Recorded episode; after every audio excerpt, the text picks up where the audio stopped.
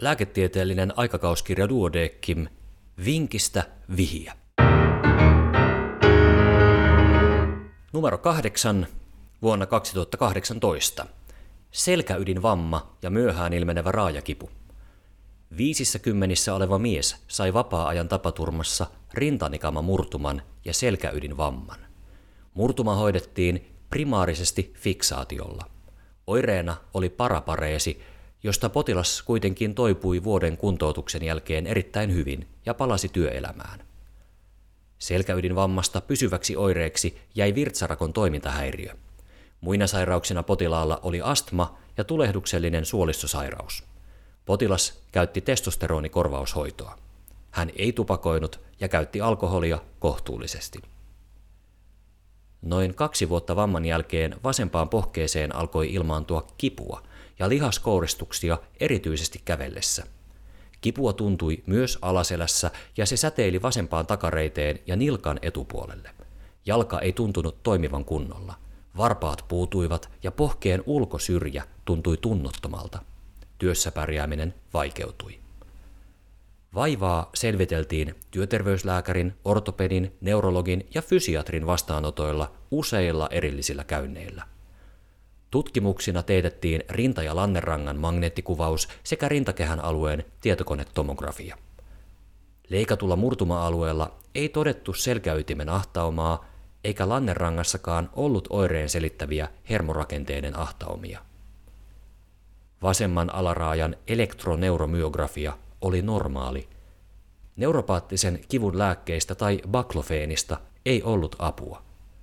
Muutaman vuoden aikana oireisto paheni ja potilaan kävelykyky lyheni alle sataan metriin.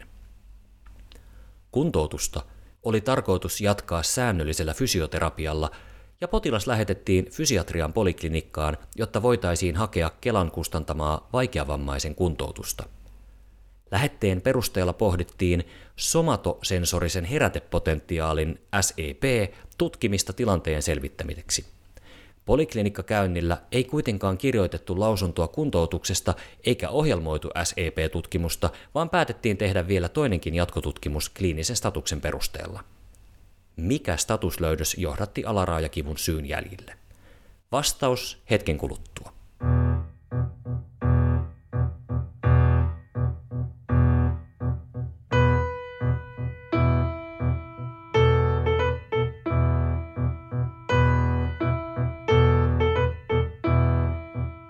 Vinkistä vihja, ratkaisu.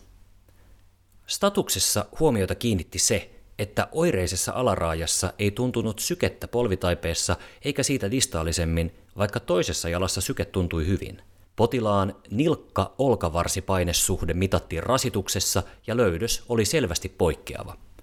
Alaraajojen magneettiangiografiassa todettiin vasemmalla puolella reisivaltimon tukos, joka hoidettiin pallolaajennuksella – Lääkitykseksi aloitettiin atorvastatiini ja asetyylisalisyylihappo.